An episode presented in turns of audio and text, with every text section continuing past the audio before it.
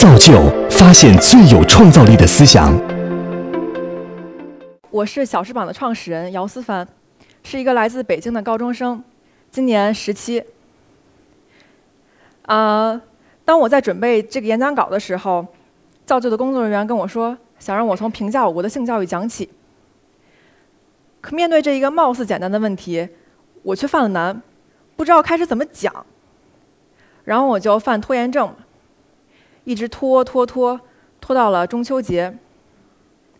中秋的时候，跟家人一起看电视，看到一个场景是说，上世纪八十年代，一个村子里的人批评一男一女搞破鞋。我表弟就问：“什么是搞破鞋呀？”当时我们家人陷入了迷之尴尬。那时候我小姨说：“长大后你就知道了。”然后换了台。那时候我突然明白，为什么我没法评价这个问题了。我怎么去评价不存在的东西呢？更何况不存在的不只是性教育本身，甚至连性教育这个概念都根本不存在。我想知道有多少人在小时候问父母：“我是从哪里来的？”电视剧里抱在一起的人在干什么的时候，得到答案是：“长大后你就知道了。”可是，长大后我也不知道呀。据调查显示，有百分之三十九的人通过网络获取性教育知识，百分之二十九通过色情光盘，啊，也就是 AV 获取性教育，只有百分之零点九通过学校、老师、家长来获取性教育。可能有人会说，多看几部 AV 性教育不就可以出师了吗？这有什么可学的呢？可是，仅仅通过 AV 就可以让一个人成为老司机吗？还是上错车的老司机呢？比如说，我身边一个男生，看起来就是妥妥的老司机，可是，在看小时榜的推送之前，他却一直以为精血是蓝色的。他还头头是道的说，看电视上的卫生巾广告就是用蓝色的液体呀。我当时真是黑人问号脸，我心想，你真是厉害呀，我的哥。但是后来我还是觉得。他只是为数不多的不了解月经的人之一，就因为很不服气，我就到我的同身边的同学那里去采访。我问女生，听到呃拿卫生巾的时候会不会觉得害羞？问男生了不了解月经？结果得到答案真是啪啪啪的打我脸。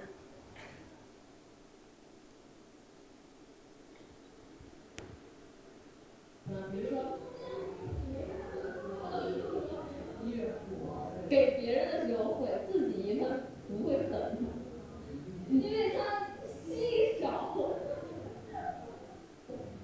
天，我怎么会知道这些？这个男生说：“我天哪，我怎么会知道这些呢？”潜台词就是他不需要知道这些，甚至是他不应该知道这些。另一个例子是我一个朋友，他在谈恋爱之后意外的怀了孕。我就问我问他，你为什么不采取任何避孕措施呢？他就说，看满街都是人流广告，索性怀孕去做人流呗。我当时又是满脸懵逼呀！我天哪，你难道不知道人流可能会导致子宫穿孔、不孕症、月经失调等等等等吗？但是它的例子绝不是罕见的，在我国每年有一千三百万人人工流产，是全世界的四分之一，其中有百分之五十是未成年人。看到性教育有如此大的缺口，我想知道到底为什么，所以我又去跑去采访我的同学。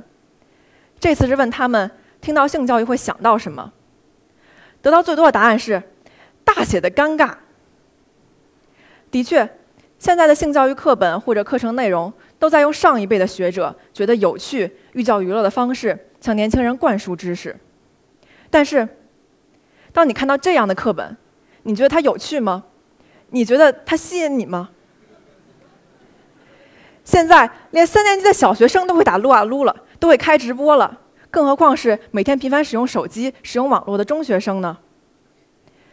这种教材真的能够吸引到那些被文流行文化洗礼的年轻人吗？看到这么大的坑，我决定总得有人站出来补，所以我到北京的各个高中。招募了一批跟我臭味相投的人，跟我入坑。我们都觉得性教育的缺失社会是是社会公认的问题。但是想要解决这个老生常谈的问题呢，就需要做一些不一样的。而且我们要做，就要做真正的有趣。而真正的有趣是指顺应流行文化，而非拒绝；是符合大家的好奇心，而非违背。于是，小翅膀用萌萌哒的画风设计了很多搞笑的漫画和视频。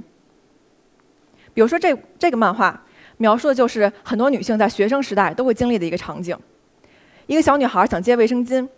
先是左顾右盼，等到最后等到没人了，才跟同学开口，然后飞奔去厕所，像做贼似的，怕被别人看见。这个视频是我们录制的棉条科普视频。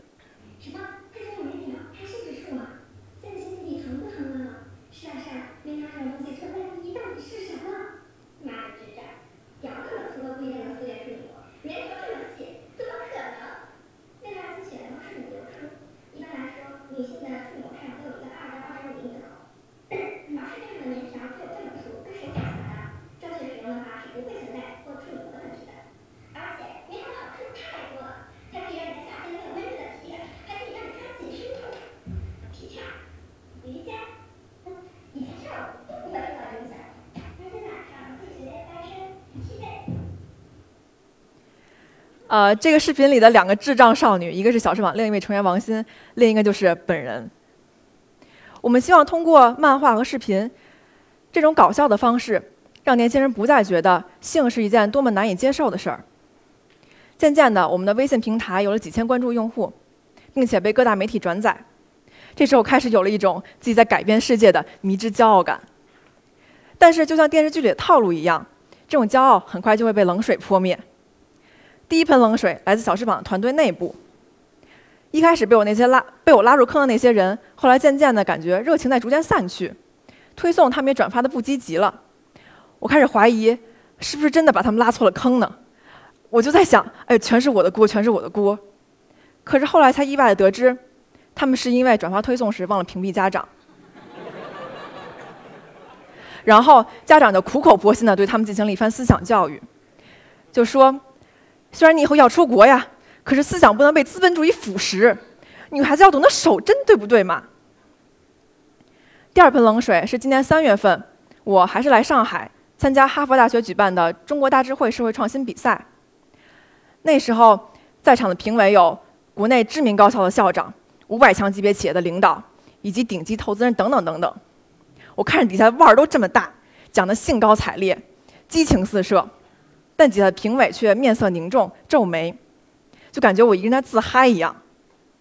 最后，所有队伍都做完展示呢，一个评委出来做简短的点评。他先是表扬了一组以旧校服回收利用为主题的队伍，然后又是称赞了一组研究地名文化的队伍。最后他说，有些队伍热情有余，能力不足。那时候他的眼睛直直地看着我，好像在说：“年轻人不要太天真。”听完这些话之后，我直接冲去厕所抱头痛哭。当时我就想，宝宝心里好委屈啊。但是陆续的有很多工作人员、大哥哥、大姐姐、志愿者来安慰我，当然不是在厕所里安慰我。他们说，真的小喜欢小翅膀很久了，特别看好我们。这两件事情让我明白两个道理。这这两件事让我明白一个道理，呃。虽然有些事情我们现在就是改变不了，有些人还是会觉得旧校服的回收利用以及保护地名文化比性教育重要，有些话语权我们现在就是得不到。但是，这个世界会变得越来越包容，会变得越来越容易接受新的事物。虽然我们现在还没法带动政策上的变化，但是我们可以继续用网络做性教育。虽然我们还没有说服学校开展性教育课。但是，我们可以号召同学开始做同伴教育活动。虽然还没能改变这个社会，但是我们可以先改变我们身边的人，我的同学、我的舍友，把他们都拉入坑。